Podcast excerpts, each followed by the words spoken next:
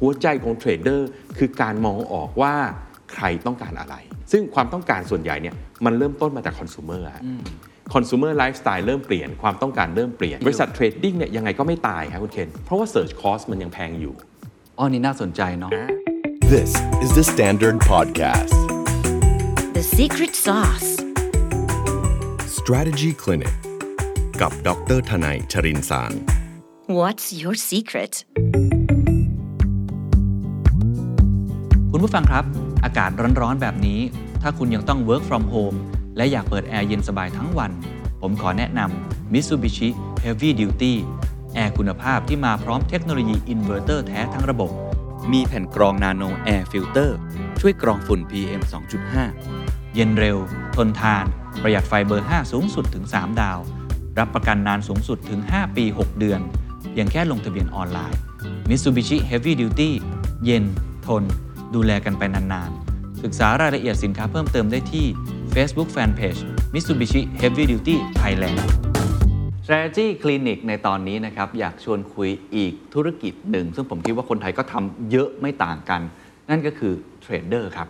มีใครบ้างไหมครับ ที่เป็นคนนำเข้าสินค้าต่างๆ มาขายในประเทศไทย โดยเฉพาะจากประเทศจีนนี่ค่อนข้างมากทีเดียวนะครับ แต่เหมือนเดิมครับ รายการ The Secret Sauce อยากชวนคุย เพราะผมเห็นความท้าทายใหม่ ๆ เห็นโจทย์ใหม่ ๆ ไม่ได้บอกว่าที่ทำมามันไม่ดีนะครับ มันดีครับ แต่ว่าเมื่อสถานการณ์เปลี่ยนก็ต้องปรับตัวให้เราดีขึ้น และทำให้ธุรกิจของเราคนที่เป็นเทรดเดอร์นั้น สามารถที่จะเติบโตได้อย่างยั่งยืน แน่นอนครับ นี่เป็น case study ที่ได้มาจากอาจารย์ธนัยชรินทร์สารอาจารย์สวัสดีครับ สวัสดีครับคุณเคน strategy clinic วันนี้เป็นจากทางบ้านมาใช่ครับ ทราบมาว่าเป็นคนที่ import เครื่องเขียน จากประเทศจีนเข้ามา ผมว่าใช่ครับน่าจะเหมาะสมกับคนที่ทำธุรกิจเกี่ยวกับเรื่องนี้โดยเฉพาะเลยใช่ไหมใช่ครับผมคิดว่าน่าจะได้บทเรียนนะฮะแล้วก็ได้ข้อคิดสำหรับคนที่เป็น trader ซึ่งผมว่าประเทศไทยเนี่ยเท่าที่ผมทราบเยอะมาก ๆ เลยคุณเคนใช่ครับ เรามีร้านค้าปลีก ร้านค้าส่ง แล้วก็มีคนที่เป็น importer เยอะมาก ๆ นะฮะ ท่านที่ติดต่อผมมาคุณเคนก็เป็นนักธุรกิจ generation 2ก็คือคุณพ่อเนี่ยเริ่มทำธุรกิจนี้มาก่อนครับนะคุณพ่อก็คงเห็นโอกาสนะครับว่าอ่า ธุรกิจเครื่องเขียนเนี่ยครับเป็นธุรกิจที่มันยั่งยืนนะคุณเคนเครื่องเขียนเนี่ยเด็กๆก็ต้องใช้ครับนะครับพวกสำนักงานต่างๆออฟฟิศต่างๆเนี่ยผมว่าที่ The Standard ก็ต้องใช้เครื่องเขียนมากมายแม้ว่าเราจะใช้ดิจิตอลเนาะใช่ครับก็ดูเหมือนเป็นเราจะไปดิจิตอลเยอะแต่เครื่องเขียนก็ยังจำเป็นอยู่ก็ยังจำเป็นอยู่ดีนะแล้วก็มีการซื้อเรื่อยๆ ซึ่งตอนแรกที่เขาโทรมาคุยกับผมนะผมว่าเอ๊ะในบริษัทเขาซื้อกันเหรอ ก็บอกว่าของมันหายเป็นประจำเลยอะคุณเคน อันนี้จริงใช่ไหมปากกาผมนี่หายตลอด กระดาษ Post-it เนี่ยซื้อมาเท่าไหร่เดี๋ยวก็หายเรียบเลยอะไรอย่างเงี้ยจริงเออเขาบอกเอ๊ะจริง ๆ มันก็ดูเหมือนมันก็ไม่ก็ได้ใช้เท่าไหร่นะเพราะว่าเราก็ดิจิตอลกันเยอะแล้วแต่พอมันเป็นอย่างนี้จริง ๆ ครับอ่าคือตลาดเนี้มันเป็นตลาดใหญ่เพราะว่าโรงเรียนก็มีออฟฟิศสำนักงานต่างๆเนี่ยก็ใช้ทั้งสิ้นครับณพ่อเขาเนี่ยก็เลยเห็นโอกาสตรงนี้นะครับแล้วก็เห็นว่าจีนเนี่ยเป็นแหล่งที่ผลิตได้ในราคาถูกก็เลย ไป Import มานะครับ เพราะฉะนั้นตอนเนี้ยส่วนใหญ่เนี่ยธุรกิจของเขาเนี่ยแปดสิบถึงร้อยเปอร์เซ็นต์เลยเนี่ยคือการ Import จากประเทศจีน ไม่มีการผลิตใดๆเลย พูดง่ายๆก็คือเป็นเทรดเดอร์แท้ครับๆนะครับคราวเนี้ยผมคิดว่าครอบครัวนี้ก็วางแผนมาค่อนข้างดีนะอ่าก็คือว่าไหนๆผลิตอ่าต้อง Import จากจีนเป็นหลักเนี่ยลูกชายเนี่ยนะครับคนที่ติดต่อผมมาเนี่ยแหละครับ ก็เลยไปเรียนที่เมืองจีนด้วยได้เรื่องของภาษา ได้เรื่องของวัฒนธรรมนะฮะคือดีลดีลธุรกิจกับคนจีนเป็นเลยแหละเพราะว่า ไปเรียนที่เมืองจีนเลยในระดับอุดมศึกษานะครับ ตอนเนี้ยกลับมาที่เมืองไทย ก็เลยมาช่วยดูแลกิจการของคุณพ่อต่อครับนะครับ แล้วก็พบว่าเริ่มมีปัญหาครับ เพราะว่าเขาไม่ได้มีลูกค้าเป็นของตัวเองนะฮะด้านหนึ่งเนี่ยขายให้พวกยี่ปั๊วซาปั๊ว อีกด้านหนึ่งเนี่ยขายให้พวก modern trade ที่มีแผนกเครื่องเขียนอยู่ในห้างต่างๆอะครับ สิ่งที่เกิดขึ้นก็คือโดนกดราคาครับนะครับอันนี้เป็นเรื่องธรรมดานะครับเพราะว่า ผู้ซื้อย่อมมีอำนาจมากกว่าผู้ขาย นอกจากว่าเราจะเป็นของที่มันแบบอื้อหือขาดไม่ได้ใจจริง ๆ เหมือนน้ำมันของโอเปกอะไรอย่างเงี้ยครับนะฮะแต่เนี่ยก็คือสถานการณ์เขาเจอ ก็คือว่ายอดขายเนี่ยมันก็เริ่มไม่ค่อยโตนะตลาดมันก็อยู่ประมาณเนี้ยเราก็คงเห็นนะมานักเรียนก็ประมาณเนี้ยออฟฟิศสำนักงานก็ประมาณเนี้ยแต่กำไรเนี่ยเริ่มค่อยๆ บางลง แล้วอีกอาการหนึ่งที่เขาบอกผมก็คือเขารู้สึกว่าเงินสดเนี่ยมันค่อยๆ หายไปด้วย ก็หนึ่งก็ไม่แปลกใจฮะเพราะว่าถ้ากำไรน้อยลงเงินสดมันก็เริ่มน้อยลงครับนะครับเรื่องที่สองก็คือเขาพบว่าสต็อกของเขาเนี่ยมันเพิ่มมากขึ้น เพราะสินค้าที่ Import เข้ามาเนี่ยบางตัวมันก็ขายได้ บางตัวมันก็ขายไม่ได้พอขายไม่ได้มันก็กลายเป็นสต็อกครับพอมันเป็นสต็อกมันก็กลายเป็นเงินจม บริษัทเนี้จริง ๆ เป็นบริษัทที่เล็กนะฮะครับอยู่กันไม่ถึง 10 คนเลย แต่ปรากฏว่ามีพนักงานสองคนที่อยู่มาค่อนข้างนานแล้วเนี่ยตัดสินใจลาออกในระดับหัวหน้างาน เพราะฉะนั้นตอนนี้ก็เป็นบริษัทที่ อยู่ในธุรกิจที่เรียกว่าโอเคแล้วกันนะฮะ เพราะว่าเครื่องเขียนเป็นธุรกิจที่ไปได้ แต่สถานการณ์ทางธุรกิจเนี่ยมันมาดูไม่ค่อยดีละ เหมือนมีคนทิ้งเรือแล้วด้วยครับคุณเคนครับเขาก็เลยปรึกษามาว่าจะต้องทำยังไงดีกับธุรกิจนี้ โอ้ ทั้งในแง่ของรายได้ก็ไม่แน่นอน รายได้ก็ค่อนข้างคงที่ฮะแต่กำไรเนี่ยเริ่มบางลงอ่าเงินสดเนี่ยเริ่มน้อยลงครับและพนักงานจำนวนหนึ่งเริ่มลาออก โอ้โห ก็เป็นปัญหาคลาสสิกหลาย ๆ มุมเหมือนกันนะครับ แต่ผมก็พอเข้าใจนะ เพราะว่าถ้าเกิดว่าธุรกิจไม่ดีนะฮะ คนที่เป็นพนักงานอยู่อะเขาก็ไม่อยากอยู่หรอกเขาก็เห็นแล้วว่าบริษัทเนี่ยโดยเฉพาะถ้าเขาอยู่ในฝ่ายขายนะครับเขาเริ่มเห็นแล้วว่าเอ๊ะการเงินฝ่ายขายเนี่ยเขาเริ่มเห็นผลการประกอบการเนี่ยเขาเริ่มรู้แล้วว่าตัวเลขเอมันอไม่ค่อยดีมันไม่แล้วค่อยดีแล้วล่ะ ในฐานะคนทำงานกินเงินเดือน เขาอาจจะต้องสละเรือก่อนเพื่อไปหาที่ใหม่ที่ดีกว่า โดยเฉพาะเป็นตัวเลขอย่างกำไรแล้วก็ cash flow เนาะเป็นตัวเลขใช่ที่ครับสำคัญมากเลยใช่ครับอาจารย์ให้คำแนะนำยังไงครับอะเรื่องนี้คำแนะนำก่อนเลยนะครับเพราะฉะนั้นประเด็นคืออย่างนี้ครับ เรื่องของธุรกิจ เครื่องเขียนเนี่ยฮะถ้าจะว่าข้อดีเนี่ยก็คือมันเป็นสินค้าที่ถูกใช้อย่างต่อเนื่อง แต่การที่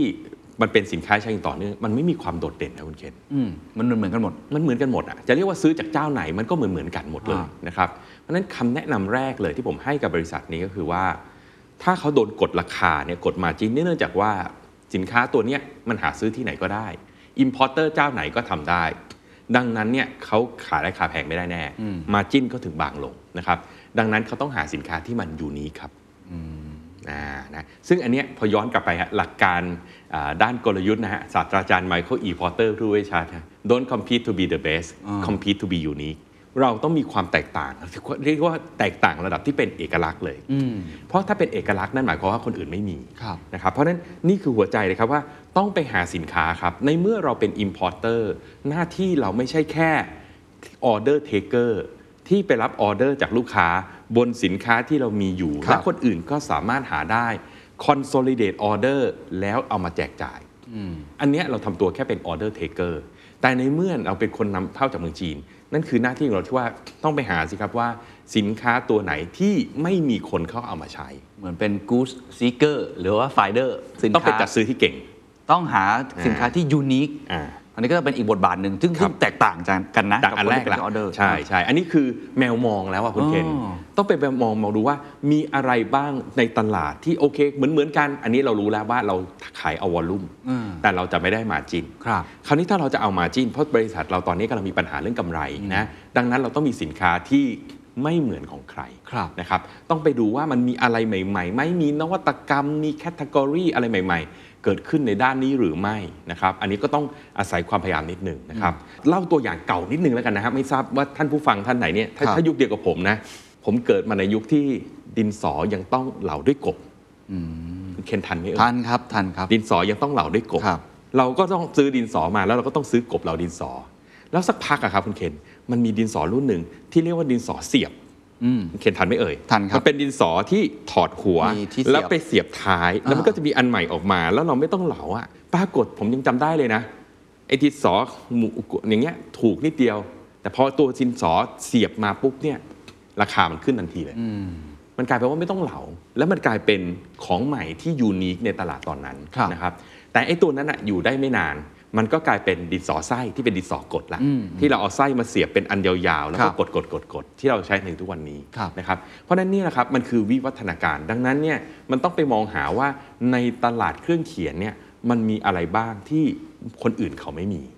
แล้วเอาตัวนี้เข้ามาครับนะครับเพราะฉะนั้น sourcing เลยเป็นเรื่องสำคัญนะครับหนึ่งตัวที่หนึ่งคือที่ผมแนะนำไปคือเอาของที่มันยูนิคสองคือต้องเป็นสินค้าหมุนไว ต้องเป็นหมุนไวด้วย สินค้าหมุนไวอาจจะเป็นคนละเรื่องกันก็ได้นะฮะ แต่มองหาสินค้า 2 ประเภทนี้ เพราะว่าธุรกิจของของบริษัทเนี้ยตอนนี้เขามีปัญหาเรื่องกระแสเงินสดอ๋อต้องเพราะได้ดึงเงินสดบวเข้ามาให้ได้อ่านะครับเพราะฉะนั้นสินค้าที่เอาเข้ามาเนี่ยมันต้องหมุนไวนะครับตามหลักของทางด้านการเงินน่ะมันคือ return on asset นะฮะถ้า asset turn มันเร็วนะครับขายเหมือนเหมือนที่พวกอ่าพวก FMCG เขาทำกันเลยคุณเคนพวกอ่า modern trade อะเขาต้องการหมุนเร็วกำไรชิ้นหนึ่งน้อย แต่ถ้าวันหนึ่งมันหมุน 10 รอบกำไรมันคูณ 10 ดีกว่าเอาสินค้าตัวหนึ่งกำไรเยอะ แต่ว่า 1 ปีมันหมุนรอบเดียว มันได้น้อยกว่านะครับเพราะฉะนั้นเขาจะต้องเน้นคือเดิมเนี่ยเหมือนเขาเป็นแค่ order taker ใครสั่งอะไรมาเขาก็ไปสั่งต่อสั่งต่อเอามาสต็อกสต็อกแล้วก็แบ่งขาย แต่วันเนี้ยเขาต้อง strategic ละในการเลือก Product ที่จะเข้าหนึ่งคือต้อง unique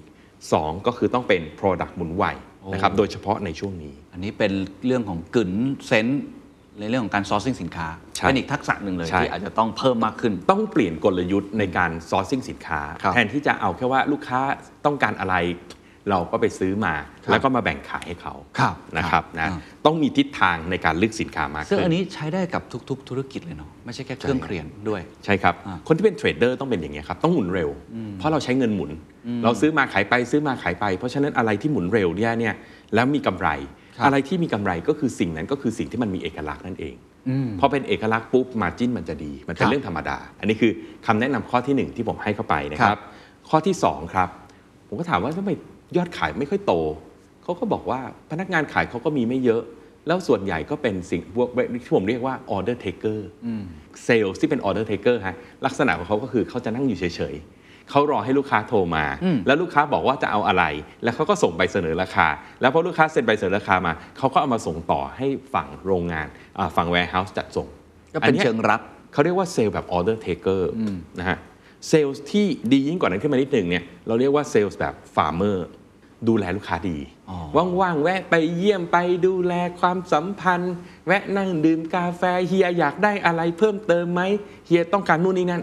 อันเนี้ยเรียกว่าเป็นเซลล์ที่ดีขึ้นมา สิ่งที่บริษัทนี้ขาดนะคุณครับเคนผมพบว่าเขาขาดเซลล์ประเภทที่เรียกว่า hunterเซลล์ hunter นี่คือนักล่าครับคุณเคนทำงานกับเซลล์บ้างจะเห็นว่าเซลล์มีหลายคาแรคเตอร์ใช่ครับแต่จะมีเซลล์ประเภทหนึ่งที่เป็น hunter คือแบบว่าฉันอยากจะไปออกไปพบผู้คน ฉันอยากไปเคาะประตูกับลูกค้าใหม่ ๆ ที่ฉันยังไม่เคยรู้จักเลย คือมีความกล้าที่กล้าจะได้ไปเจอกล้าเสี่คนยงแบบเออกล้าได้กล้าเสีย กล้าที่จะนำเสนอสิ่งใหม่ มีความยืดหยุ่นสูงเดินก็ไปแล้วลูกค้าบอกไม่เอาแบบนี้เอ้ยจัดแบบนี้ได้ไหมเอามาลองคุยกับบริษัทดูจะทำได้ไหมนะครับเพราะฉะนั้นเนี่ยปัญหาของบริษัทนี้คือเขามีเซลล์แบบที่เป็น order taker โอ้โหซึ่งมันก็ไม่แปลกใจที่ทำให้ยอดของเขาไม่เพิ่มจริงครับเพราะถ้าลูกค้าไม่โทรเข้ามายอดขายเขาก็จะไม่เกิดอืมนะ farmer เนี่ยก็ยังดีขึ้นมานิดหนึ่ง เพราะว่า farmer เนี่ยจะยังพยายามดูแลรักษาครับใกล้ชิด อาจจะไป cross sell บ้าง มีเวลาเรามีสินค้าใหม่ ๆ ไปนำเสนอ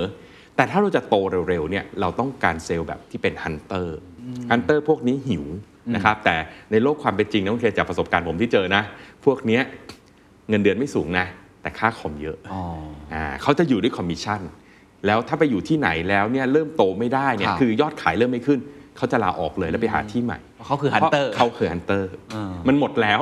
เหมือนเหมือนล่าสัตว์ป่าเนี่ยหมดแล้วเขาจะย้ายไปป่าใหม่เพราะเขาอยากจะ hunt ต่อไปแล้วต่อบริษัทนี้เนี่ยยังไงก็ต้องหา hunter มาให้ได้ต้องหา hunter เพราะฉะนั้นจังหวะดีเลยครับไหนๆมีพนักงานเราออก 2 คนใช่ไหมฮะดังนั้นเนี่ย payroll น้อยลงไปนิดนึงแล้วพนักงานหายไป 2 คน ก็ต้องเติมคนเข้ามาแน่นอนอยู่แล้ว เพราะว่าธุรกิจเราไม่ได้น้อยลง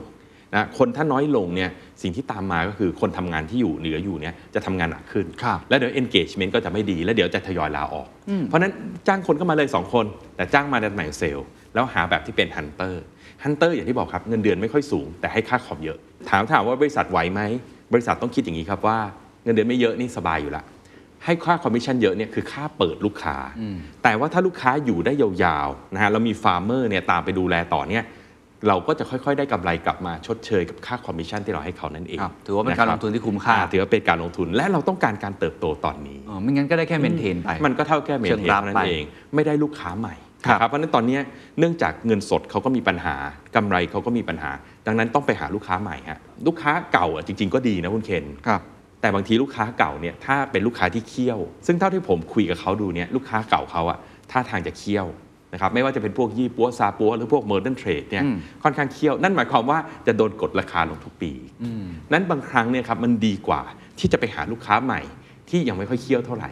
นะฮะเราอาจจะได้ราคาที่ดีกว่า เพราะครับเขาดูแล้วว่าเอ้ยราคานี้เขารับได้ก็ซื้อกันไปอืมแต่พออยู่กันนานๆแล้วเขาจะบอกลดหน่อยได้ไหมลดหน่อยได้ไหมไม่แน่คุณแกคุณเคนโดนบ้างไหมเนี่ยกับลูกค้าเก่าๆเนี่ยเป็นปกติฮะแล้วคุณเคนทำไงอะบางทีก็ต้องเหมือนรักษา relationship อะครับอันนี้มันต้อง balance ใช่ครับก็ต้องเป็นราคาพิเศษ ผมว่าก็ reasonable นะบางครั้งอืมอยู่กับเรานาน แต่ว่าเห็นด้วยกับอาจารย์ว่าเราก็ต้องไป hunt ใช่ลูกค้าใหม่ๆเสมอถ้ากำไรเราเริ่มน้อยลง เราก็ต้องไปใช่ครับพันลูกค้าใหม่ที่เขาอยากได้เราเยอะครับเพื่อดึงระดับกำไรของเราให้สูงขึ้น ค่าเฉลี่ยจะได้ดีขึ้นอันนี้จริงครับนะครับนะวันนั้นหาเซลล์นะฮะ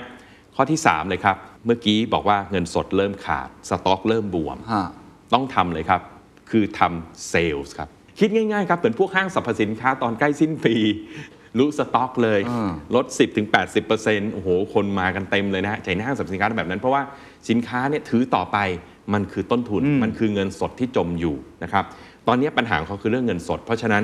ระบายของเลยครับ สินค้าตัวไหนหมุนช้านะครับลองคุยกับลูกค้าดูที่เขายังซื้อครับนะครับเพราะลูกค้าของเขาเนี่ยค่อนข้างเงินเย็นนะครับพวกยี่ปัวซาปัว modern trade พวกเนี้ยเงินเงินเขาเยอะเพราะเขาขายก่อนแล้วมาจ่ายทีหลัง เงินสดเขา เขาเรียกว่า cash cycle negative อะคุณเคนอ่าเข้าใจครับ อ่าเหมือนอารมณ์เหมือนพวกร้านสะดวกซื้ออะเยอะครับรับเงินพวกนี้ ก่อนแล้ว 90 วันถึงเพิ่งไปจ่ายซัพพลายเออร์ตัวเองได้2ต่อเลย พวกนี้เงินสดเยอะ ครับ เพราะฉะนั้นสิ่งที่เราทำได้เลยครับ ก็คือ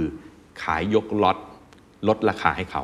เงินสดเขามีอยู่แล้ว แล้วเขารู้อยู่แล้วว่าของตัวเนี้ยมันก็ขายได้แต่อย่างช้า ๆ โอ้เขาก็จะตัดตัดสินใจซื้อตู้ไปเลย แล้วเก็บไปที่เขาแล้วเขาก็ไประบายเอาเอง น่าสนใจส่วนเราเนี่ยได้ได้เงินสดกลับเข้ามา ใช่ มันเป็น win-win situation เราขาดเงินสดเขามีเงินสดเยอะ เพราะฉะนั้นอันนี้คือคำแนะนำต่อไป มองเลยครับ ตอนนี้คือกลับไปเช็คสต็อกเลยว่า สินค้าตัวไหนหมุนช้านะฮะแล้วเงินเราไปจมเยอะ แล้วไปคิดต่อว่าใครคือลูกค้าที่ซื้อสินค้าตัวนี้เยอะ แล้วขายยกล็อตให้เขาไปเลย ตัดล็อตเอาเงินสดกลับเข้ามาก่อนครับนะครับเพื่อที่จะไปลงทุนหาสินค้าใหม่กลับมานั่นเอง โอ้ น่าสนใจแหละครับ แล้วข้อสุดท้ายครับ พวกนี้คือ short term หมดเลยนะอ่าที่ผมเล่าให้ฟังนี่คือแบบการแก้วิกฤตต้องทำทันทีอ่า คือตอนนี้มันเหมือนอาการเกือบเกือบจะเข้า emergency แล้วอะครับเพราะฉะนั้นต้องแก้อย่างนี้ก่อนเลยนะฮะแต่ระยะยาวล่ะครับต้องทำอะไร ในเมื่อเขาเป็นเทรดเดอร์สิ่งสำคัญเลยครับ เขาต้องเห็นภาพกว้าง คือต้องรู้การเปลี่ยนแปลงของโลก เพราะเทรดเดอร์เนี่ยคืออาชีพเลยนะคือการไปหาของมาให้คนที่ต้องการของครับเพราะทุกคนที่ต้องการของเนี่ยไม่มีเวลาไปหาของเอง คุณเคนอาจจะอยากได้วิตามินสักตัว แต่คุณเคนไม่มีเวลาไปหาเอง นี่คือหน้าที่ที่เขาเป็นเทรดเดอร์เลยนะใช่หถามน้าที่ถามว่าเทรดเดอร์คือจับสองข้างมาเจอกันนี่คือ purpose ของการเกิดมาของเทรดเดอร์เลยใช่เลย เพราะฉะนั้นบางทีเขาทำไปแล้วเขาเพลินไงฮะกลายเป็นว่าอะซื้อมาขายไปซื้อมาขายไป แต่ลืมถามว่าเทรดเดอร์จริง ๆ คือใครเทรดเดอร์คือคนที่มองออกว่าความต้องการอยู่ไหน และใครผลิตอะไรได้ แล้วจับสองตัวเนี้มาเจอกันอืมนะครับผมเคยมีโอกาสทำงานกับเป็นที่ปรึกษานะให้กับบริษัท เทรดเดอร์แห่งหนึ่งที่อายุกว่าร้อยปีอะคุณเคนอยู่ในประเทศไทยอะอ่าก็เคยมีโอกาสทำงานใกล้ชิดกับผู้บริหาร แล้วเขาก็ให้พวกประวงประวัติมานะเขาบอกว่าวันนี้เป็นบริษัทสวิสนะแต่มาตั้งสาขาใหญ่มากเลยอยู่ที่ประเทศไทย trading หลายประเภท คุณเคนอยู่ในวงการยาอาจจะเคยรู้จักกับเขาดีเหมือนกันครับครับนะเขาเทรดเรื่องยาด้วยอ๋อครับ distribute ยาในประเทศไทย เคยมีโอกาสได้อ่านพวกประวัติพวกเนี้ยมันคือตรงนี้เลยครับ หัวใจของเทรดเดอร์คือการมองออกว่าใครต้องการอะไร นะครับเพราะฉะนั้นเช่นเดียวกันกลับมาที่บริษัทนี้ ตอนนี้ผมรู้สึกว่าจิตวิญญาณเขาเริ่มหายไป เขาเริ่มรู้สึกเขาเป็นคนซื้อมาขายไปซื้อมาขายไป เป็น order taker เป็นคน consolidate order แต่เขาลืมไปว่าเขาเป็นเทรดเดอร์ดังนั้นเขาต้องมีหูตาที่กว้างไกลครับด้านหนึ่งเขาต้องลงไปตลาดฮะลงไปคุยกับยี่ปั๊วซาปั๊วลงไปถึง end consumer ว่าเขาต้องการอะไรสมมอะติขายให้เข้ากับ modern trade คุณก็ต้องไปเดินอยู่ในห้างต่างๆ ดูว่า คนที่เขามาเดินเนี่ยเขามาเดินอะไร อ๋อ เขาถามหาอะไรเขาหยิบอะไรเขาซื้ออะไรไอ้ของที่เราขายมันแค่ส่วนหนึ่ง มันยังมีอีกมากมายที่เราไม่ได้เป็นคนนำเข้า คุณต้องรู้ตรงนี้ ดีกว่าคนที่เป็นตัว modern trade หรือยี่ด้วยปัวซาซ้โปด้วยซ้ำ พวกนั้นเผลอๆเขาดูแค่ตัวเลข เขาดูยอดขายต่อตารางเมตรแล้วจบเลยนะฮะ เราต้องลงไปดูตรงนี้ เพราะนั่นคืออาชีพเรานะฮะ อีกด้านหนึ่งเนี่ยเราก็ต้องไประดับโลก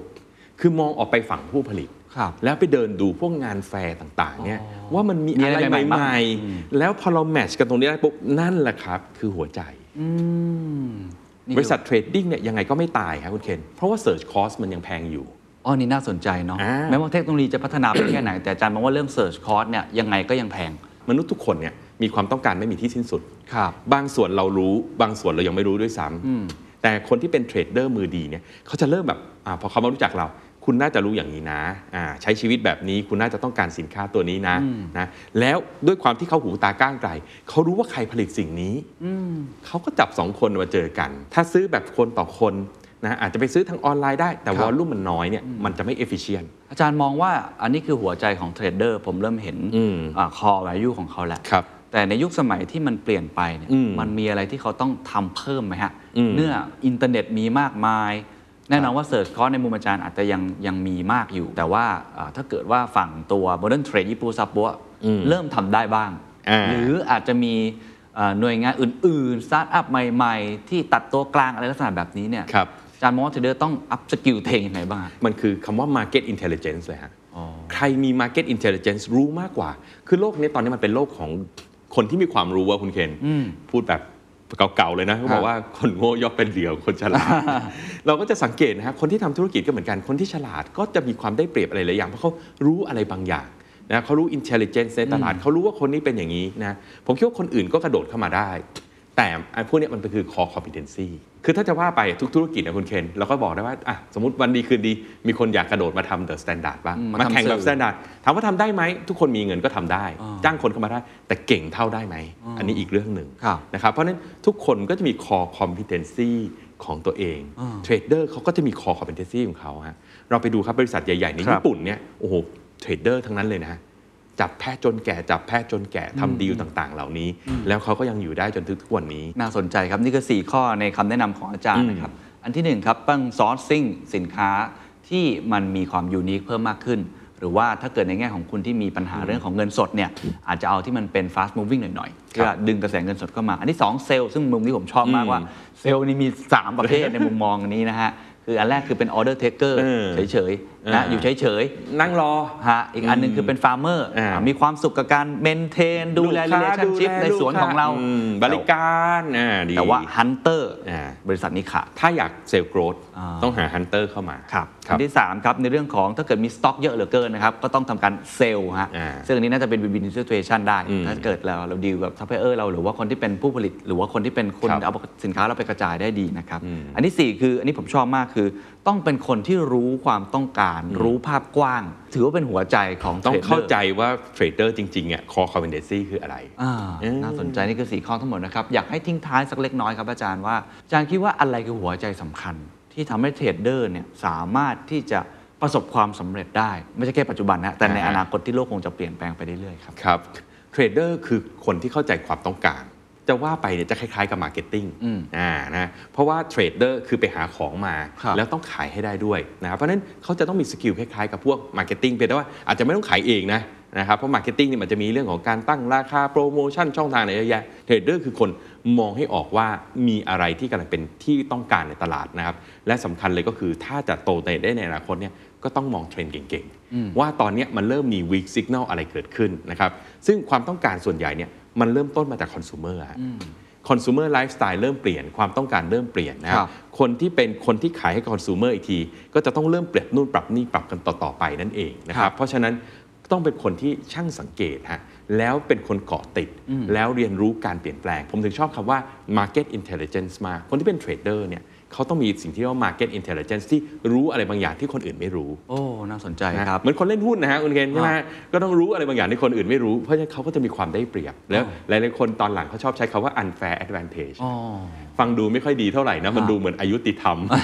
และ unfair advantage คือผมรู้อะไรบางอย่าง ผมมี advantage อะไรบางอย่างที่คนอื่นไม่มี ซึ่งอันนี้ก็คือเรื่องของการเสาะแสวงหานะครับอืมเรื่องของตลาดใหม่ครับๆผู้บริโภคมีความต้องการอะไรใหม่ๆ เพราะว่าตกำอลันงขับเคลื่อนไปทางไหนเพแล้วราะว่าผมว่าอันนี้น่าสนใจเพราะว่าก่อนหน้านี้พอเราพูดถึงคำว่าเทรดเดอร์เนี่ยอืมมันจะดูเป็น B2B อืมมากๆ แต่อาจารย์กำลังจะขยายให้มันกว้างขึ้นว่าจริงๆไม่ใช่ล้วแค่ order taker ใช่ต้องเข้าใจ Market ก็คือครับมี Market Intelligence ใช่ครับเราถึงจะสามารถเป็นเทรดเดอร์ที่อยู่ได้ในระยะยาวไม่ฉะนั้นเราเทรดสินค้าตัวนี้ครับพอลูกค้าเริ่มเปลี่ยนสินค้าตัวนี้มันมันตกยุคแล้วครับเราก็เสร็จด้วยโอ้น่าสนใจนะคครัรับบไม่งั้นเราเป็นแค่ตัวกลางระหว่างผู้ซื้อกับผู้ขาย